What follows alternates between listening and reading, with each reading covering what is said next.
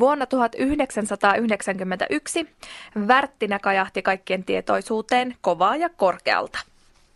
Silloin rääkkyläläinen kansanmusiikkiyhtiö julkaisi Oidai-levyn, jolla karjalainen perinnemusiikki päivitettiin rock- ja pop-maustein. Ja resepti toimi. Oidai-albumi myi platinaa ja viiden laulajanaisen tähdittämä ryhmä hurmasi lavaenergiallaan niin Suomessa kuin ympäri maailmaa. Ja Värttinen soundi toimii edelleen. Tänä vuonna yhtye täyttää 30 vuotta.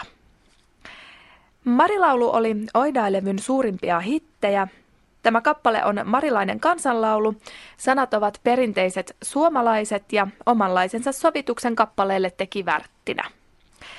Oliko tuo perinteisen ja modernin yhdistelmä tämän hitin kaava? Siitä otetaan nyt selvää. Tätä selvitystyötä ovat tekemässä Olli Heikkinen, filosofian tohtori, muusikko ja musiikin tutkija, sekä kansanmuusikko, laulaja ja musiikin tohtori Sanna Kurkisuonia. Sanna, mitä sinulle jäi tästä kappaleesta päällimmäisenä mieleen?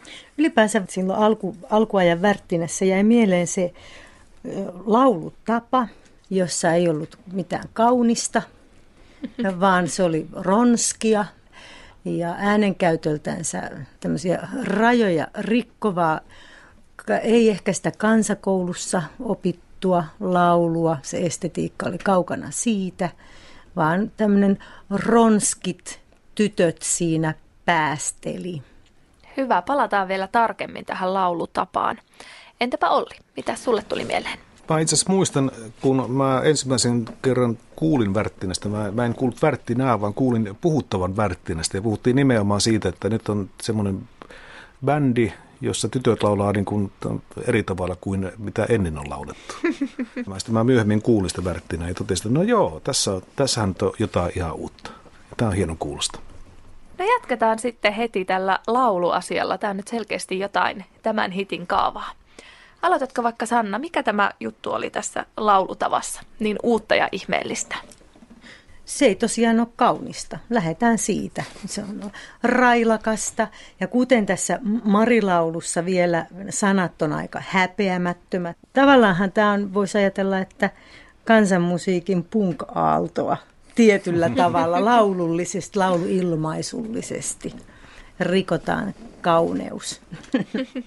Niin kyllä tämä laulusoundi oli eräänlainen vastaisku kansanvalistuksen laul- laulusoundi ihanteelle, mitä kansakoulussa yritettiin Suomen lapsiin istuttaa jo 1800-luvun lopulta lähtien. Aika huonolla menestyksellä, mutta yritys oli kuitenkin, oli alusta lähtien kova. Ja kans- kansakoulussa pyrittiin myöskin äänessä laulamiseen. Kansakoulukokouksissa keskusteltiin siitä, että pitäisikö opettaa kaksi äänisiä vai kolmiäänisiä lauluja. Oho, oho. Joo, kun sitten vuosisadan loppupuolella, siis 1800-luvun loppupuolella, niin todettiin, että kunhan saataisiin laulamaan edes yksi äänisesti niin kuin suhteellisen siedettävästi, niin se riittäisi. No mistä tämä laulutapa on sitten tullut? Onko tämä Värttinen keksintöä vai pohjautuuko tämä perinteiseen tapaan laulaa? Tietysti olisi kiehtova ajatella, että jos, jos tämä on se laulutapa, mitä esimerkiksi 1800-luvun kansanlaulu ja runokeräjät kuvailivat.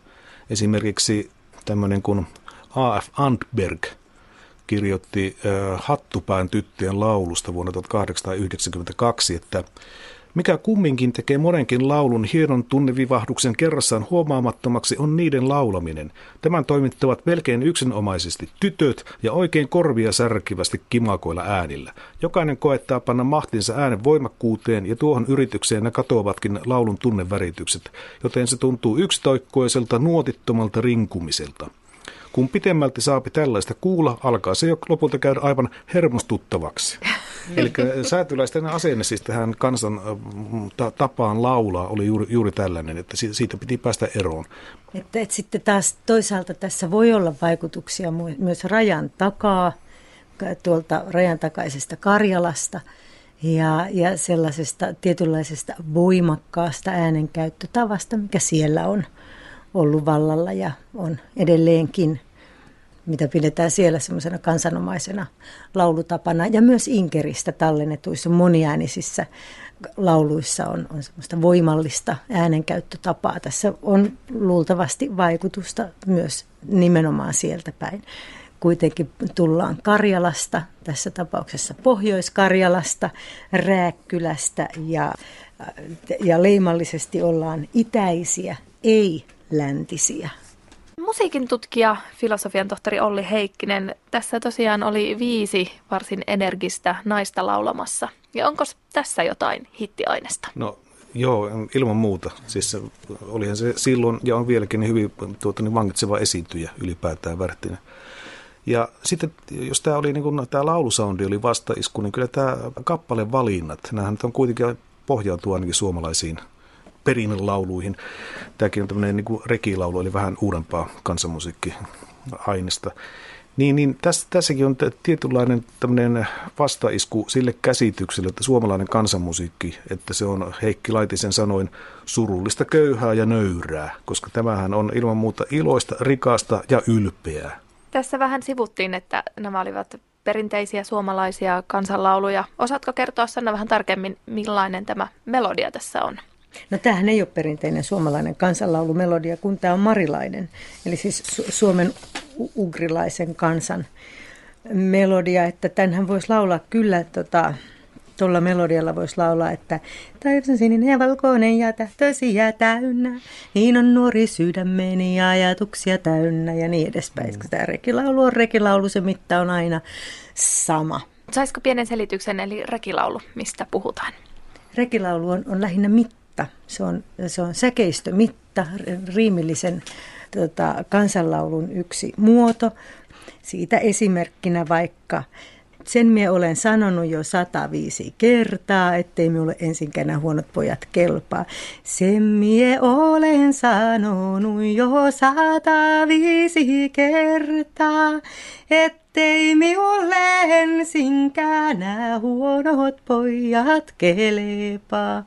Eli minkä tahansa rekilaulumelodian voi ottaa ja mitkä tahansa rekilaulusanat ja sitten laulaa. Se mitä itse tein tuossa äskeisessä esimerkissä oli se, että muuntelin melodiaa ja se on itse asiassa yksi mm, kansanlauluille tyypillinen asia, että niitä saatetaan muunnella enemmän tai vähemmän. Ja niitä muuntelukeinoja on muun muassa tämmöinen melodinen muunnos tai sitten tämmöisiä koruja tai rytmisiä muunteluita voi käyttää. Se, että tässä Värttinän versiossa jonkun verran siellä on sitä muuntelua, pikkasen joku saattaa vähän se hihkasta jonkun säkeisten alun ja niin edespäin, niin siellä on myös tämmöistä kansanlaulun estetiikkaa viljelty. Saako vielä jonkun lyhyen esimerkin muuntelusta? Jos minä laulan nyt tätä, että käytän nyt sitä äskeistä Taivas on sininen ja valkoinen melodia, joka on varmasti aika monelle tuttu. Sen mie olen sanonut jo sata viisi kertaa, ettei minulle ensinkään huonot pojat kelpaa, on se perusmelodia. Vanhan heilan me vajotan, vaikka muuta pohjan kuoppaan. Sit mie sanon nuvel heilalle, miul vanha heila ookaan.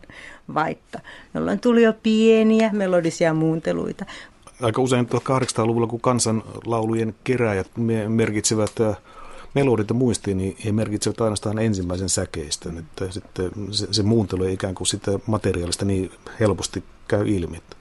Mutta Värttinä tosiaan valitsi nyt tähän hittikappaleeseen tämän marilaisen kansansävelmän.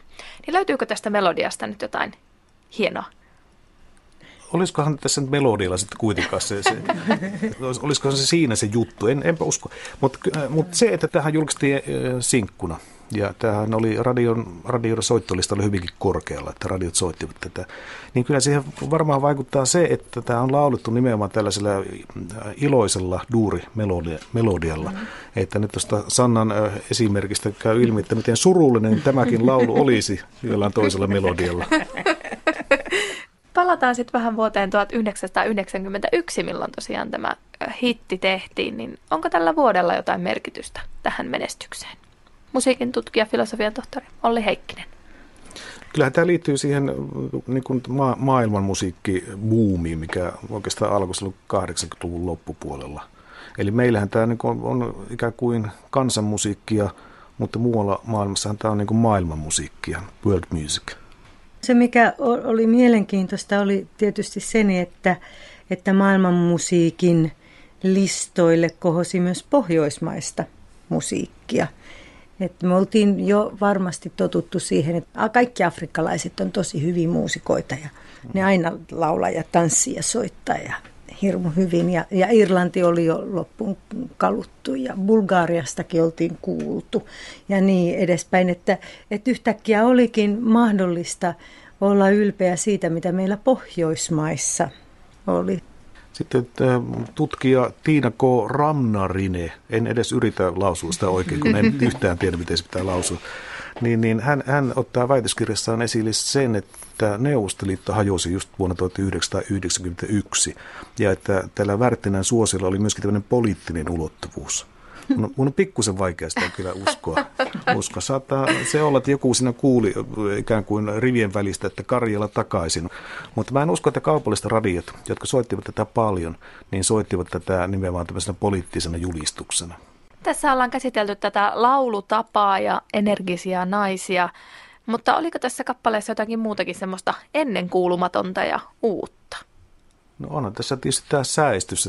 Siellä on iso bändi takana ja siellä on Tina Pilliä ja mikä on niin kuin enemmän tämmöinen ir- irlantilainen soitin. Ja sittenhän siellä on äh, soittamassa miehiä, joilla on enemmän niin kuin rokkitausta. Että kyllä se tietysti kuuluu tässä esityksessä myöskin. Millä lailla? Hyvä kysymys. no, ehkä se on se asenne. niin, se on se kuuluisa asenne, mitä on vähän vaikea verbalisoida välillä. Se pitää kuulla. Tähän oli myöskin sitä, sitä aikaa, kun äh, Värttinä luopui kansallispuvuista ja pisti mm. kukkamekot päälle. Enkä tietysti tarkoittaa myöskin sitä, että siirrytään ikään kuin perinteen vaalimisesta johonkin, johonkin uuteen. Radikaalisti kukkamekkoihin. Niin. Kansanmuusikko Sanna Kurkisuonio, tässä lauletaan myös niin, niin, niin, niin, niin. Niin mikä juttu se on? Se saattaa olla marilainen refrenki yksinkertaisesti. Mä mietin sitä, että olisipa ollut hauska kuulla tämän kappaleen se alkuperäinen versio. Niin, sitä muuten vielä piti sanomani, kun tuli tämä Mari mieleen, että siellähän äänenmuodostus on hyvinkin erilainen kuin Suomessa. Ja, ja nimenomaan tuommoinen tietynlainen äänen etisyys ja semmoinen e- etninen soundi on ihan toisenlainen kuin täällä Suomessa. Että, että voihan se olla, että tässä on haettu myös tämmöistä suomalais-ugrilaista ilmaisua. No saisiko tästä jotain esimerkkiä? Ei. Mitäs mieltä sä Olli oot? Palaan vielä tähän niin niin niin kohtaan. Onko se tämän kappaleen kertsi? Ehkä refrengi on ehkä parempi, parempi sana. Mutta sitähän kerrataan tässä kuitenkin jonkin verran. Mutta se ei kuitenkaan olisi sellainen kertsi, että se olisi tämän laulun niin kuin se pääasiallisen koukku. Tämä on niin kuin tämä kokonaisuus, mikä tässä ratkaisee. No on hauska. Mä nyt vasta ajattelin, että sitä voisi ajatella sitä niin, niin, niin, että se olisi niin, niin, niin, vaikka sitähän me ei varmaan kumpikaan olla ajateltu, ei, vaan se on ei, vaan niin, ei. niin, niin, niin, se ei tarkoita mitään. Värttinähän on ollut hyvin menestynyt myös ulkomailla. Löydättekö syytä, miksi näin on? No ilman muuta hyvä bändi, energinen eh, lavaesiintymisen ja kaikki hyvin markkinoitua ja myytyä. Kyllähän semmoinen menestyy, totta kai. Ja se semmoinen tietynlainen energisyys ja mukaansa tempaavuus on tosi ihanaa. Sen tietysti voi vielä todeta, että tässähän on selkeä suomenkielinen teksti, mitä, mitä on helppo seurata. Ja sanoma tulee varmasti niin kuin selkeäksi kaikille. että tässä on nyt tuota niin, energisiä nuoria naisia, jotka pistää tämän kylän ämmät suohon, laulavat he sinne. Eli tässä tekstissäkin on selkeästi hitin aineesta. Onhan se nyt suuri hitti, kun lauletaan, että tämän kylän ämmille pitäisi kaataa kuumaa tinaa suuhun, jotta ne tukkis turpansa ja hyppisivät puuhun se, jos mikä on hittipotentiaalia kamaa. Otetaan vielä loppuun hittipotentiaaliprosentit ja yhteenveto. Olemme tällä nyt analysoineet Värttinen kappaletta Marilaulu. Mikä olisi lyhyesti tämän hitin kaava? Muusikko, laulaja, musiikin tohtori Sanna Kurkisuonia.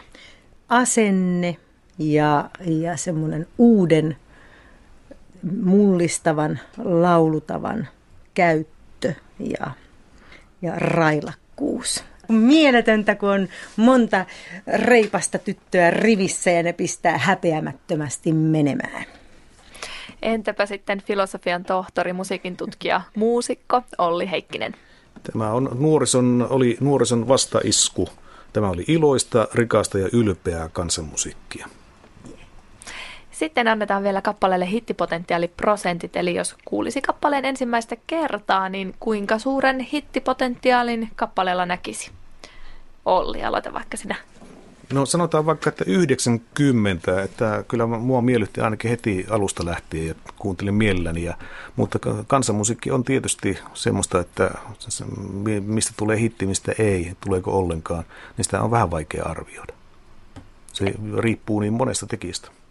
Nyt veit jalat suusta, olisin itsekin sanonut 90. että, niin, kyllä se varmaan nyt, jos ratiosta tulisi tuollaista, niin kyllä siihen varmaan sitä pysähtyisi kuuntelemaan. No niin, tämä oli varsin yksimielinen raati tällä kertaa. Eli Värttinen kappale Marilaulu sai 90 hittipotentiaaliprosenttia.